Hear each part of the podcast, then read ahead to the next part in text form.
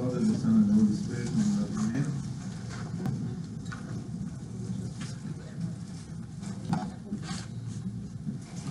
Welcome to our second session, and uh, it's entitled Dark and Beautiful, or Dark and Lovely, Knowing and Appreciating Yourself.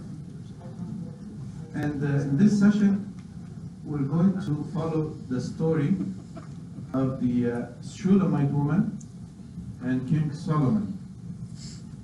And uh, the premise of this discussion, this talk, is going to be being in a healthy relationship requires that I have a good image of myself or know my self worth or be confident in my values and in my beliefs.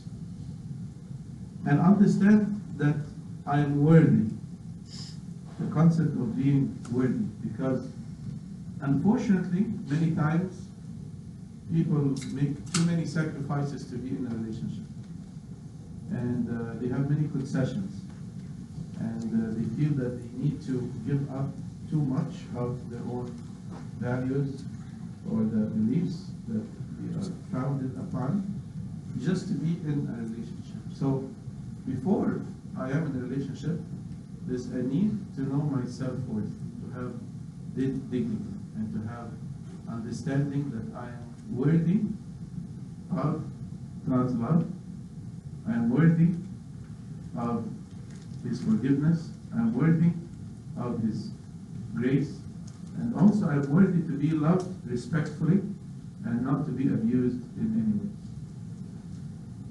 You know, in uh, the veneration of the saints, we always say Axios to the male saints and Axia to the female saints. Worthy. We're telling them that they are worthy. Of course, the ultimate word is for God. Right? Like even the word worship is to give due a person who is worth it, worth it. So we're saying to God in our worship, Lord, you are worthy. You are worthy to be praised. But in the same sense, also, God looks back at us and says, and you also are worthy.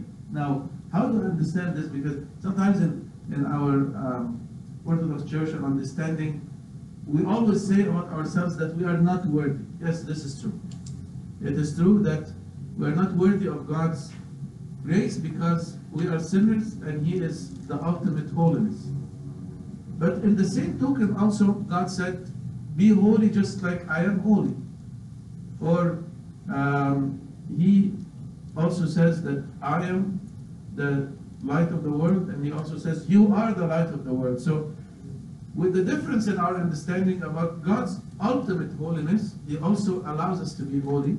God is the ultimate light, like the light of the sun, but He also gives us to be lights as if of the moon.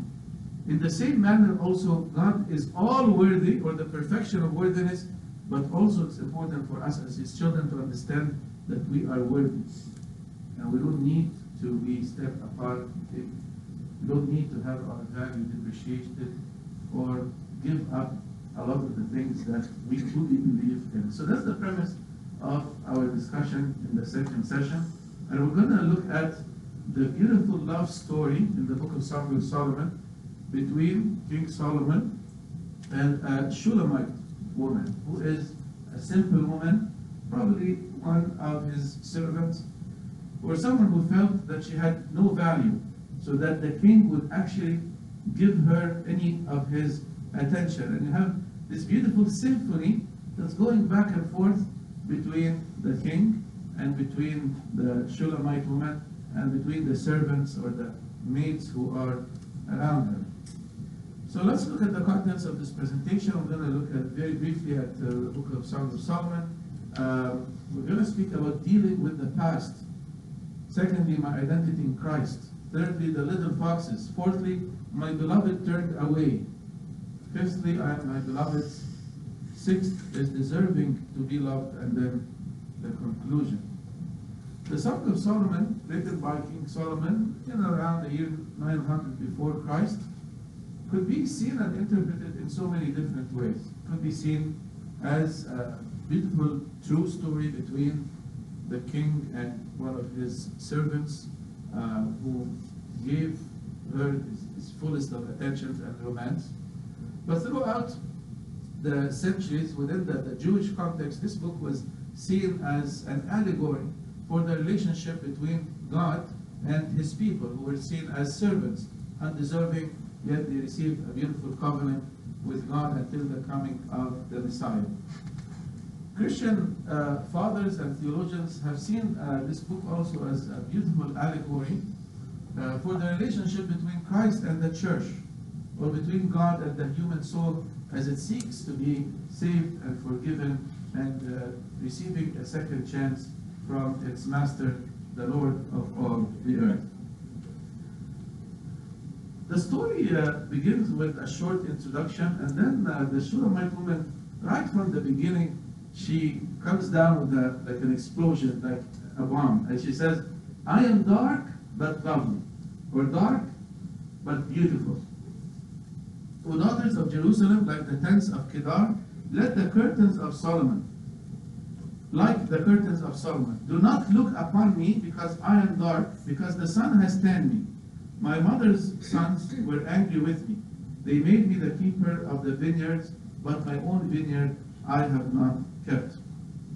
Back in the Middle Eastern culture, and maybe still so in so many uh, cultures all around the world, they're fascinated with fair skin or lighter skin. Like even um, I was watching a documentary about the, the African American movement in, in, North America in the last couple of hundred years, and uh, some of the things they were doing, like they were having like um, uh, beauty contests, uh, contests, uh, and they were saying that some of the, the criteria for the women, even who, who were of African American descent, is how fair the skin. So the lighter the skin of the African American woman, then this would give her an advantage to win the, the contest or the, the way that people viewed beauty at, at, that day.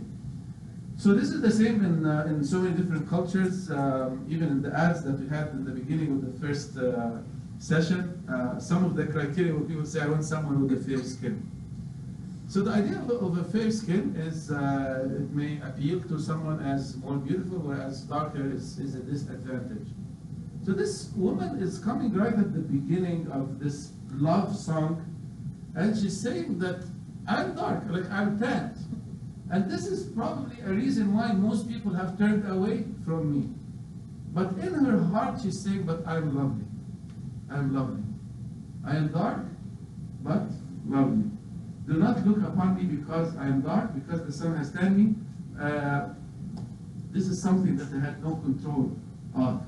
But in my beloved's eye, I'm very different.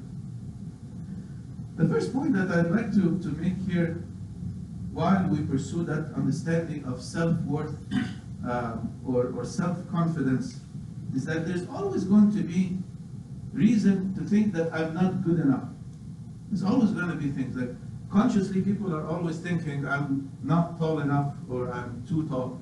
You know, my body proportions are, you know, what not the norm is.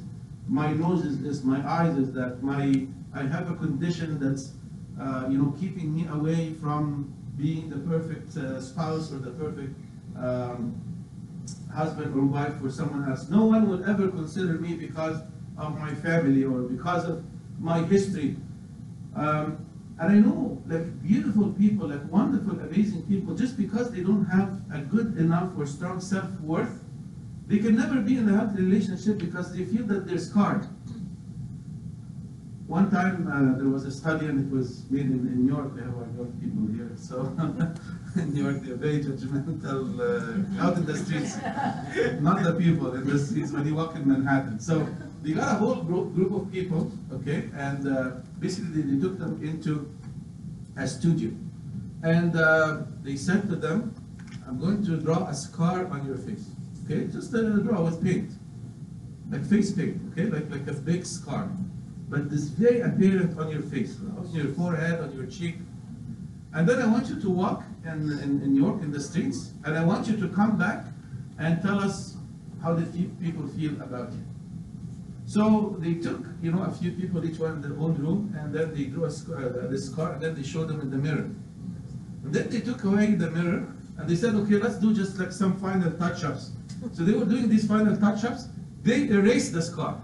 They erased it completely, like it was gone. There was nothing on their face that showed that there was a scar there. And they sent them out into the streets.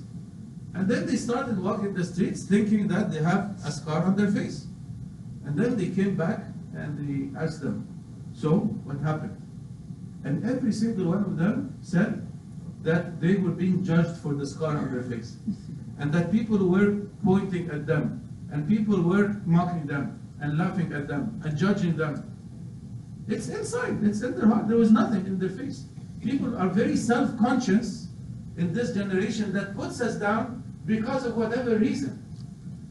But the more that we have a strong self-esteem and self-confidence, acknowledging our mishaps, our mistakes, our shortcomings, our faults, our, mis- our sins, then we have the strength and the power to get beyond them and, and over them. Many of us are conscious about past mistakes.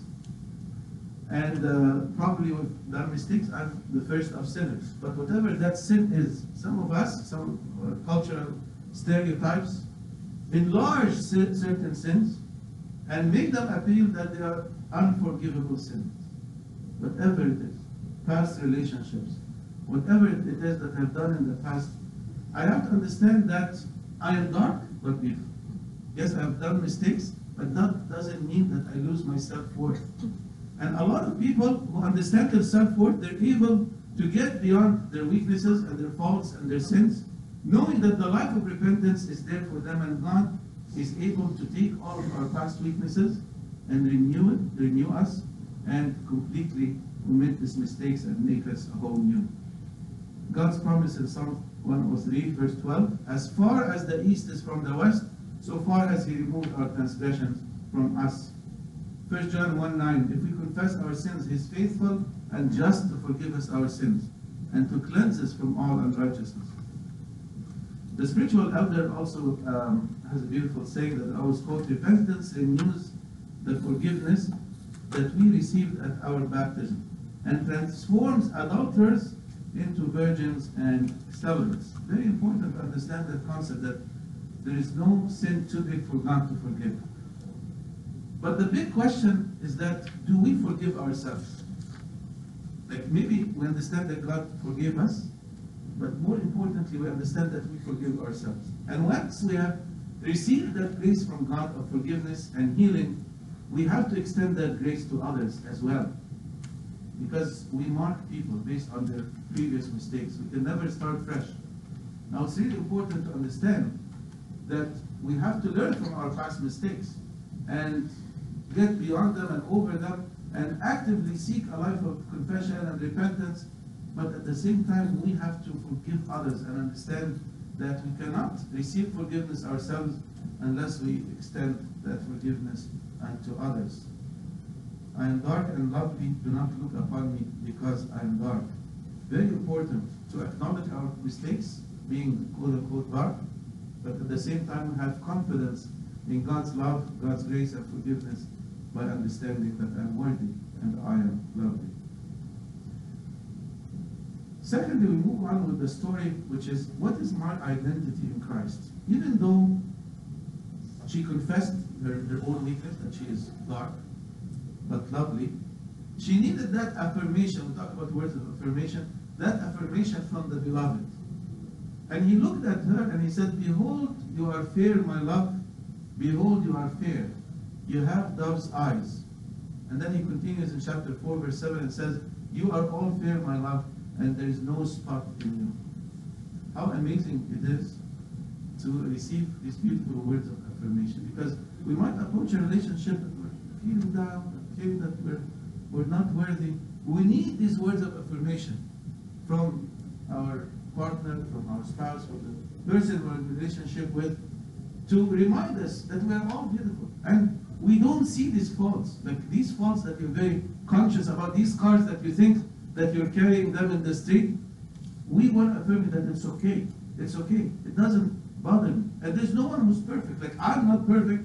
And if I think my spouse, my wife is going to be perfect, I'm fooling myself.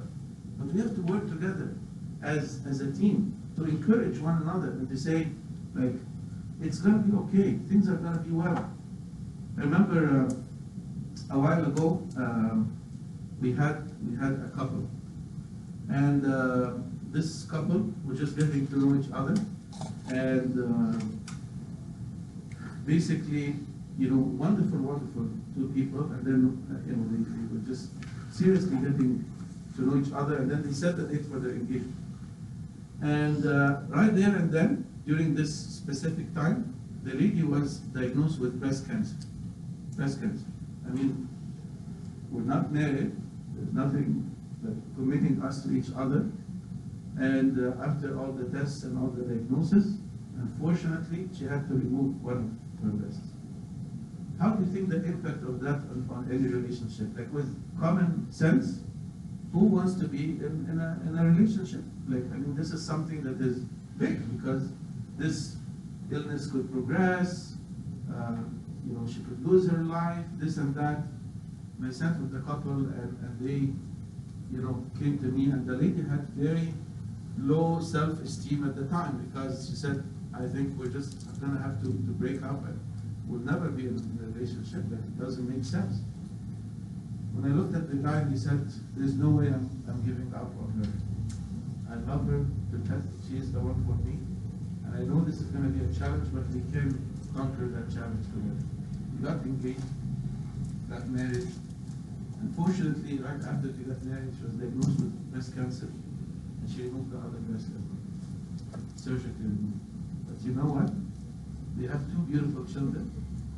They're such an adorable couple that this, when I when I see them, just my heart leaps, because I know that true love really exists and it can conquer challenges, many challenges. God bless them. I know another uh, person who, um, unfortunately, in her like five years, was um, diagnosed with a condition for baldness and, and losing hair. And uh, she's the most beautiful person, you know, hair for a woman is like the crown. Like, like people they see any person, for guys they're bald, they don't care, right?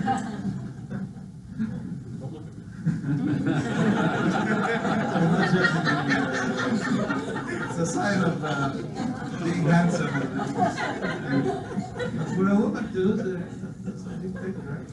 And again, she was very self-conscious and she wore the scar on her face. And she kept saying, and I'll never be in a relationship and this and that. But thank God she also met a, a wonderful man who, who understood that affirmed he said, you know, I do appreciate your, your, your looks and your physical appearance. You are very attractive and wonderful, but the qualities that I see in you are way beyond. And, you know, ultimately this or that, you know, we'll figure it out. And thank God they also very healthy relationship and they're just about to get married and we pray for them. Behold, you are fair, my love. Behold, you are fair. You have love's eyes. You are all fair, my love, and there is no spot in you. All the weaknesses that we are self-conscious about, we think that these are barriers. They might turn out to be strength. We need to be confident and know that our self-worth ultimately comes from God. Our identity ultimately comes from Christ, and through my relationship with Him, knowing that I'm His daughter, knowing that I'm His son. He has died for my sins, He has rose and given me eternal life in His name. And this is the source of my confidence. And I can tell you that I also have a lot of insecurities, and I know it's difficult to be vulnerable with Bruce, but as a person also I have a lot of insecurities. And uh, even when I was just thinking about the commitment and marriage, I had a whole list of reasons for why no woman is going to accept me for who I am, and you know I never thought that you know I would have a healthy and functional relationships, and and not proved that all of that was wrong. Like one of them is that like I, I make a lot of jokes, and ultimately like once the, my wife will hear all the jokes, she'll be too bored from me, and she doesn't want to communicate with me anymore. And now my wife is like like a, that's not funny. I heard that before. she bears with my weaknesses. I want many more which I can share later. But, uh, the idea is that we have to start with knowing and understanding my self-worth in Christ's eyes. I have inscribed you on the palm of my hands. Your walls are continually before me. Very important to understand that about who I am. Thirdly, in pursuing and, and knowing and understanding that I am dark but beautiful, the book of Song of Solomon refers to the little foxes. Like a lily among thorns, so is my love among the lovers. Like an apple tree among the trees of the woods, so is my beloved among the sons. I sat down in his shade with great delight, and his fruit was sweet to my taste. Catch us the foxes, the little foxes that spoil the vines, for our vines have tender grapes. What are these little foxes that uh, Solomon is referring to here? What are the, the, and, and the early church fathers have spoken about them. Origen, for example, said these little foxes are the evil powers of Satan, which destroy the flowers of virtues and ruin the fruits of faith through evil thoughts and misconceptions. You and I have great many little foxes that enter into our mind that would ruin the whole crop. For example, we start with the battlefield of the mind, little seeds of doubt that Satan puts in our head. You are not worthy enough. You are not good enough. You, uh, you know, God doesn't care about you. Cares about the whole world, but not about you. If God really cared about you, why did He make this situation happen in this way? Why did I have to, to break up? Lots of seeds of doubt, and this may lead us, lead us to snatch away from the faith or from relationships with others.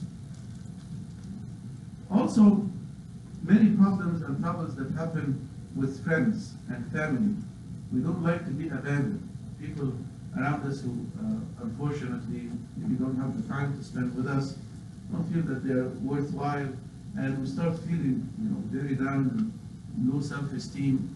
Something that our parents have said to us, I in the Middle Eastern culture, unfortunately, uh, parents say things to uh, encourage their children. You know, they say, you will never succeed in your life. How is that supposed to happen? You're the dumbest person I've ever met.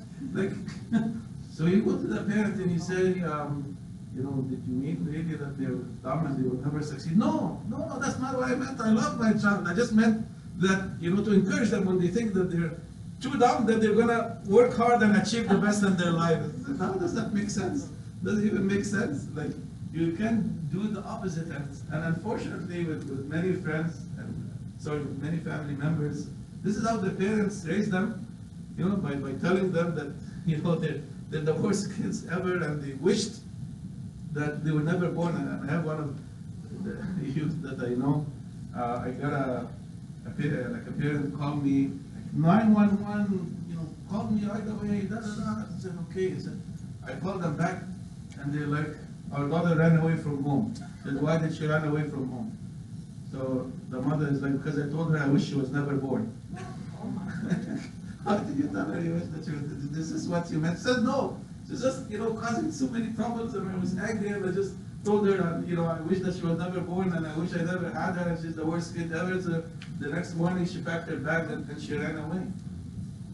And unfortunately, there's a lot of that negative energy that we receive from everywhere that ultimately puts us down and makes us feel that we're not good enough, we're not worthy enough, we're not smart enough than the rest of our friends. The culture that we live in is, is like very academically driven and, and competitive, and everyone has to be, you know, the top four or five professions, and then other people who are not doctors and pharmacists and lawyers and Engineer. engineers and, and all of these the things. they feel that they're they're not good enough, that they, they didn't make it, you know, to the cut, basically, that they were left out.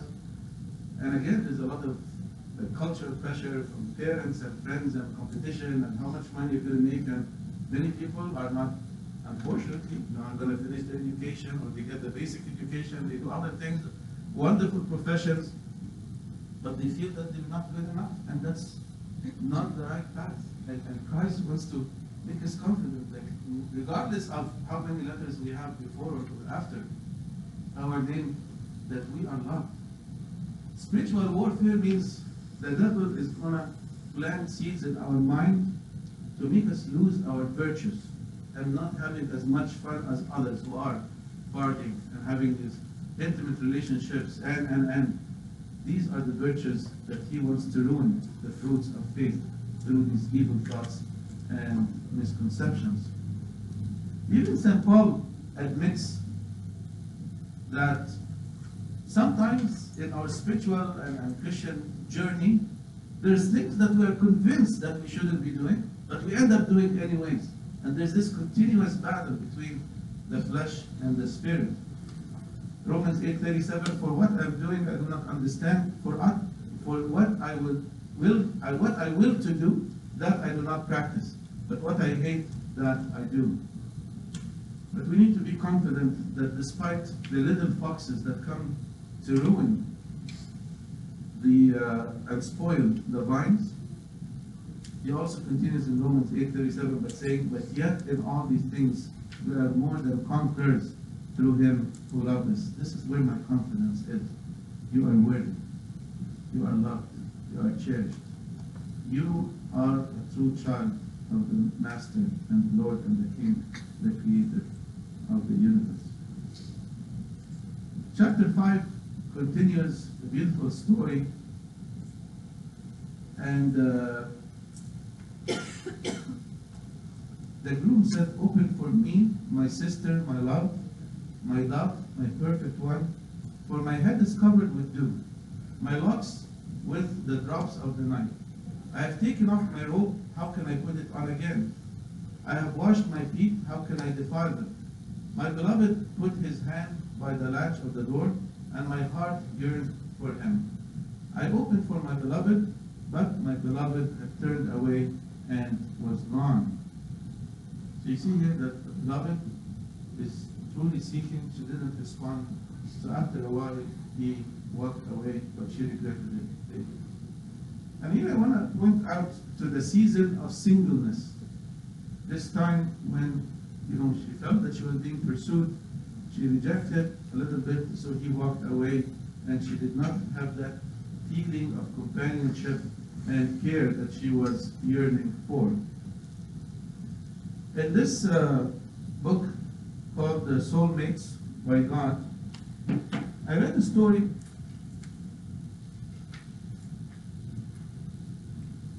of one of the authors of the book. Her name is Nicole.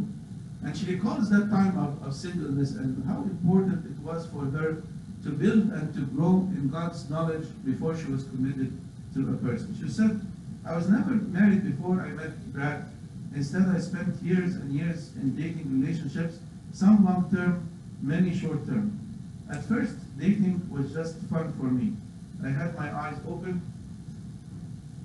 for the man God had for me, but I wasn't in any particular hurry. I was sure my husband would come along, but then he didn't, and didn't, and didn't. Even though I dated some great guys, the relationships never lasted. I began to get impatient. I became the kind of desperate, needy woman who turns men off. I wanted to be married, and I wanted to be married now. One day I talked to an older woman in my church who was a mentor to me. She asked me, why are you in such a hurry to be married? Well, because I'm lonely, I replied, and I want to have kids. Do you think God knows what's best for you? I suppose so. Well, don't you think that means He knows the best time for your marriage? Take some advice from someone who's been around longer than you. I look back and see lots of things I didn't get when I wanted them. And now I'm glad I didn't. I've realized that most of those things wouldn't have been good for me right then. Relax, keep following God and trust Him to bring the right man into your life at the right time. To be honest, that advice annoyed me at the time, even though it sounded reasonable. It wasn't what I wanted to hear. And besides, how do you make yourself relaxed and trust? But that conversation did not make me think about some of my friends who had rushed into marriage when they shouldn't have.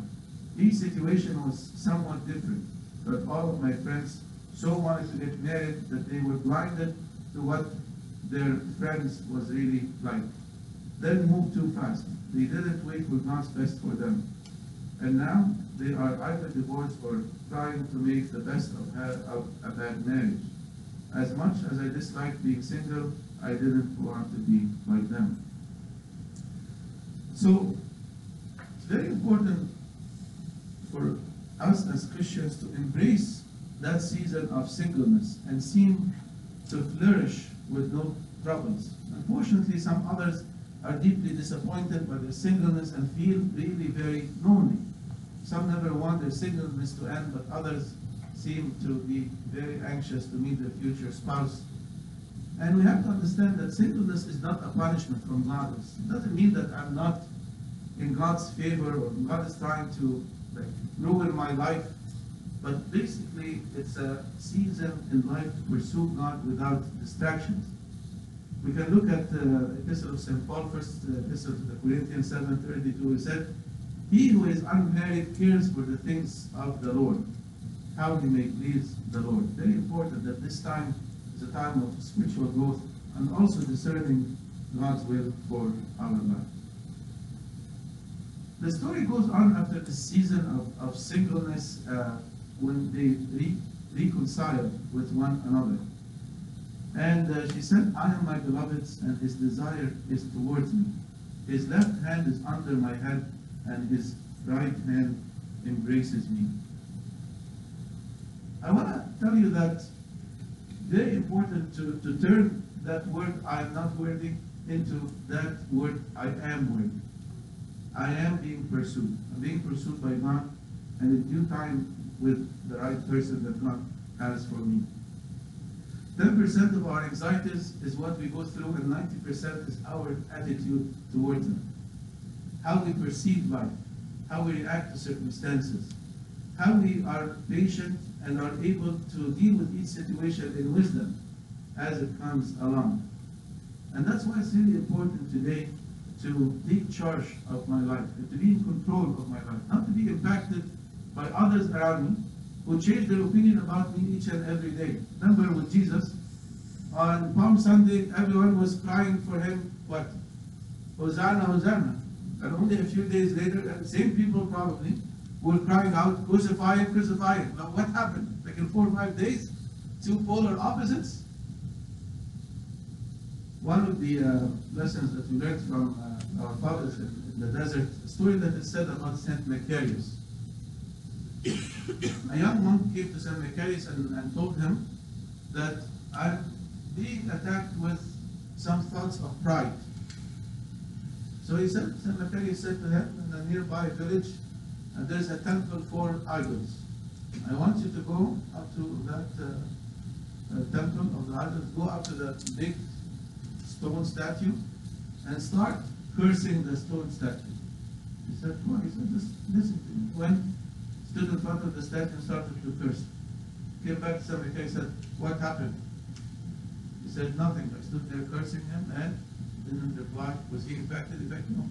He said, okay, I want you now go to up to that statue and start to say all kinds and sorts of like sweet words and kind words and compliments and and he did the same thing, came back and said, I was infected? He said, Nothing happened. He said, I want you to be just like that. I know that we're humans and we're affected by people, but keep in mind that not everyone around us always has our best interest. People want to put us down so that they can step on top of us and reach other levels at work or this or that. People may say things that they don't understand, but have that confidence that comes from the true source. What is really important is how God feels about me, not how people feel about me. It's nice to have compliments. It's nice to have to make sure that people around you are, you know, building you up, or maybe receive some constructive criticism. That's also very important. But never in any way lose your self-worth. Never in any way feel that, you know, I'm hopeless and, and go to these like deep states of, of like depression and, anxiety. We're living in a very successful time. Like people, as you mentioned yesterday, they have everything that they need. Just with one click, Amazon brings it to your doorstep, and there you go, you have it.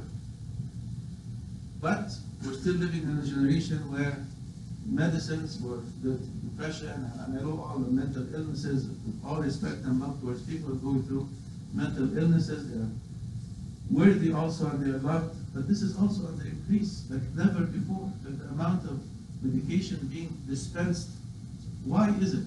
Because there's nothing that we can buy that really satisfies the soul.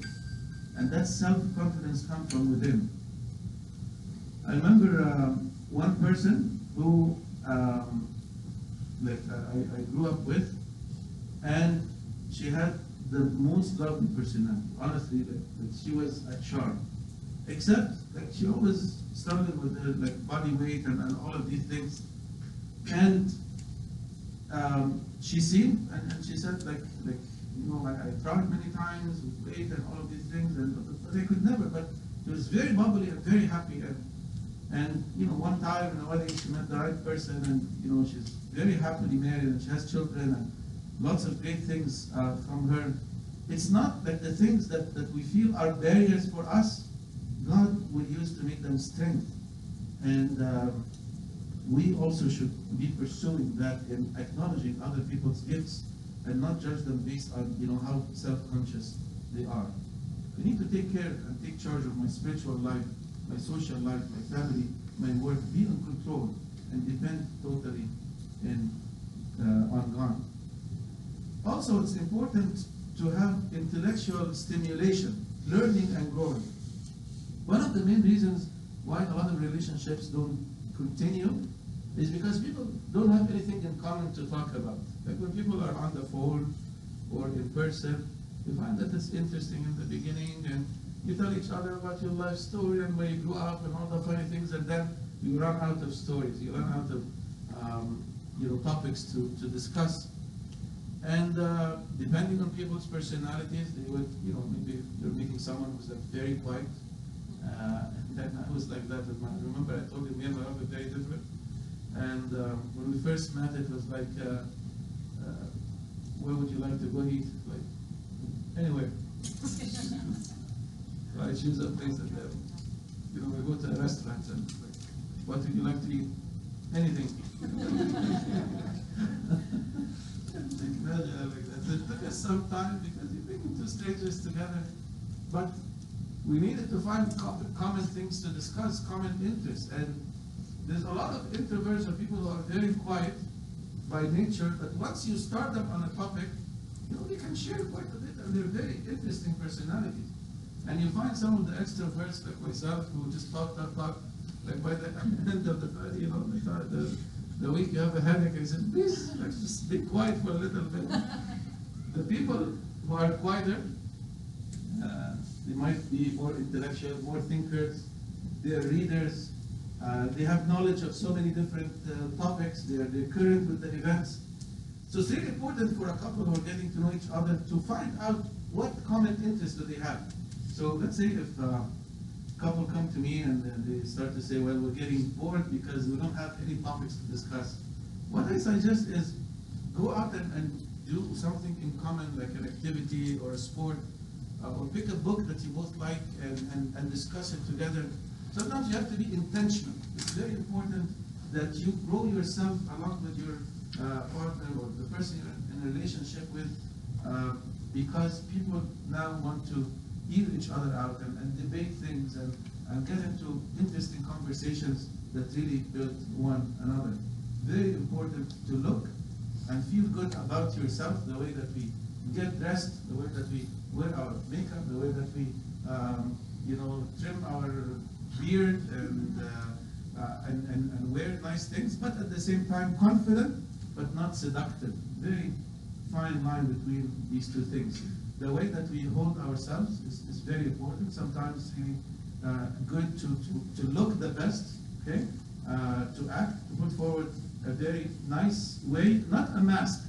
Not asking you to be, you know, to put a mask or to pretend you're someone that, that you're not, but be the best that you can, not to show off in front of everyone, but just something to reflect what you have from the inside.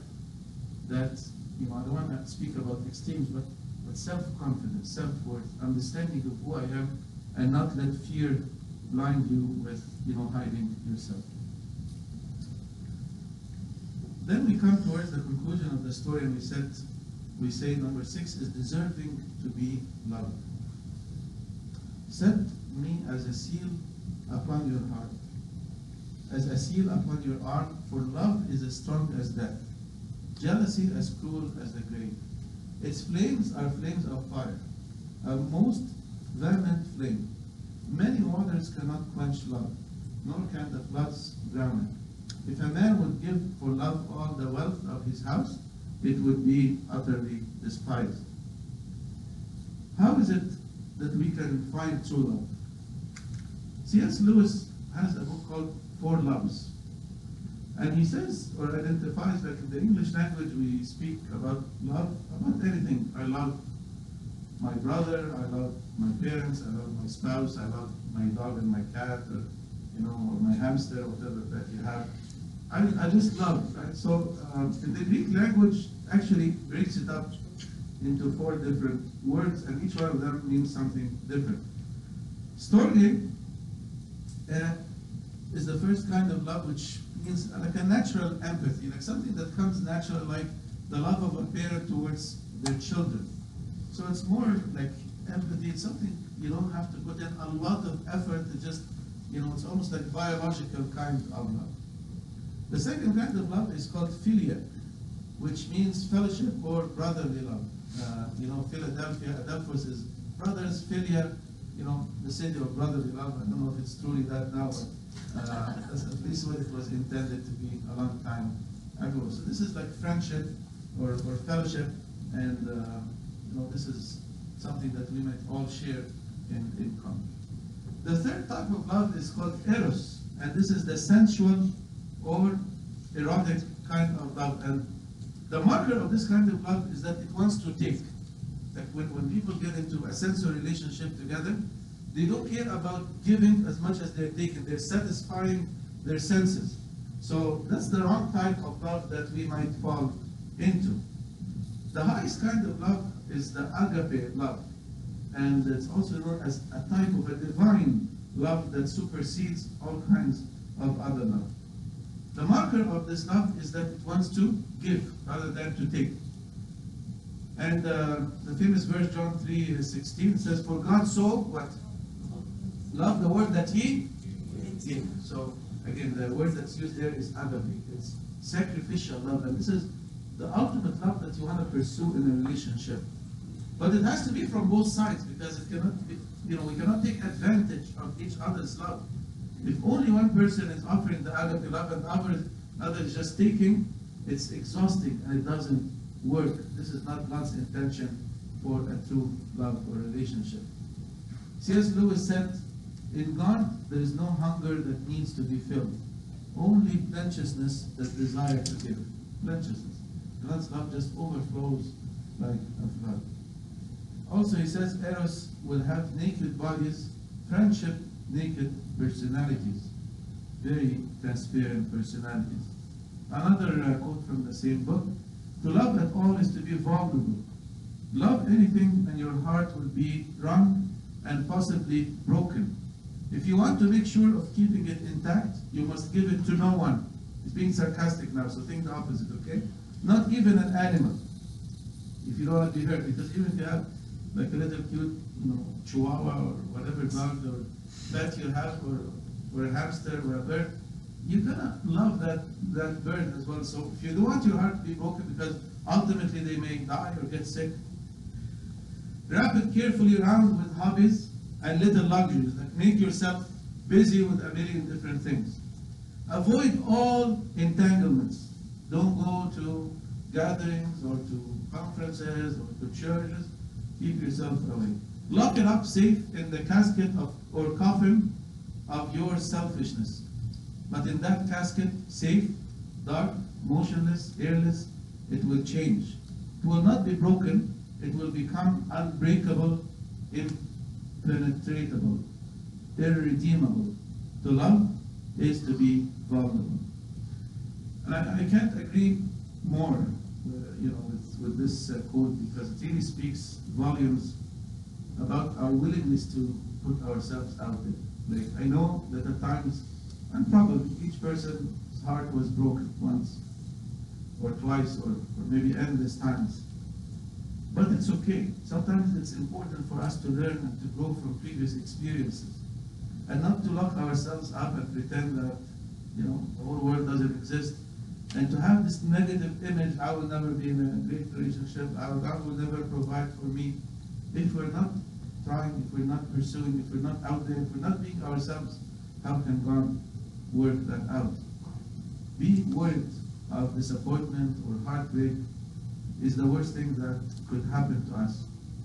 But being vulnerable means, and it's so difficult, like even for me, like let's say, as, as a clergy, the worst thing, you know, that, that can happen to clergy is to seem or appear weak. And it's the same thing now in, in our culture because when in, in a dog eat dog world, where everyone needs to be like sharp at work and need to be assertive, and it's very important to be that and accomplish goals and tasks and this and that. We, we lose touch of our human um, as, uh, our, human vulnerableness or or the ability to connect on a more personal level with our colleagues, with the people who are around us. Even St. Paul said, Who is weak and I'm not weak? Like he was vulnerable. He was willing to put himself out there and, and, and to say that I have my own weaknesses. And, and he confessed his many sins and his own weaknesses in the way that he persecuted the church or that the way that he uh, does things that he shouldn't be doing like we don't expect that from the great St. Paul, but just to be vulnerable is part of our human nature. And it's really important for us to continue being human and not turn into these machines. And this is how we can ultimately, with prayer, find true love. Now, in conclusion, I want to say, if you forget everything I've said today, I want you to to yourself always that I am worthy. You are worthy. I'm telling you, you are worthy. You are worthy of God's love. You are worthy of God's forgiveness. You are worthy to find a healthy relationship. One that does not abuse or take advantage of you as a person, but respects you, you, you as an individual who is redeemed by God, who is a prince and a princess, who is a daughter of the great King, the Lord Jesus Christ. You are worthy to find true love and having this confidence will give you a greater chance at truly discerning God's will for your life. Don't be trapped in the past, but be an overcomer in Jesus Christ. Even if you have not made the best choices in the past, we believe in repentance. We believe in second chances. And we have to come face to face with our own insecurities as weaknesses as a community to allow to forgive others. Because we expect to be forgiven by God, but we seldomly extend that grace to others. In the meantime, if it is God's will, embrace your singleness as a time of growth and commitment to your spiritual walk. This is not a time to be wasted or just waiting as if you're waiting for a train to come or you know to catch a flight. No, you're actively waiting. I cannot waste this time, but it's a time to dig deeper into my relationship with God amongst other things. And at the end, be confident that He has you inscribed on the palm of his hands, and he has you in mind all the time. May God bless us today and always to continue living in faith and in confidence and glory be to God.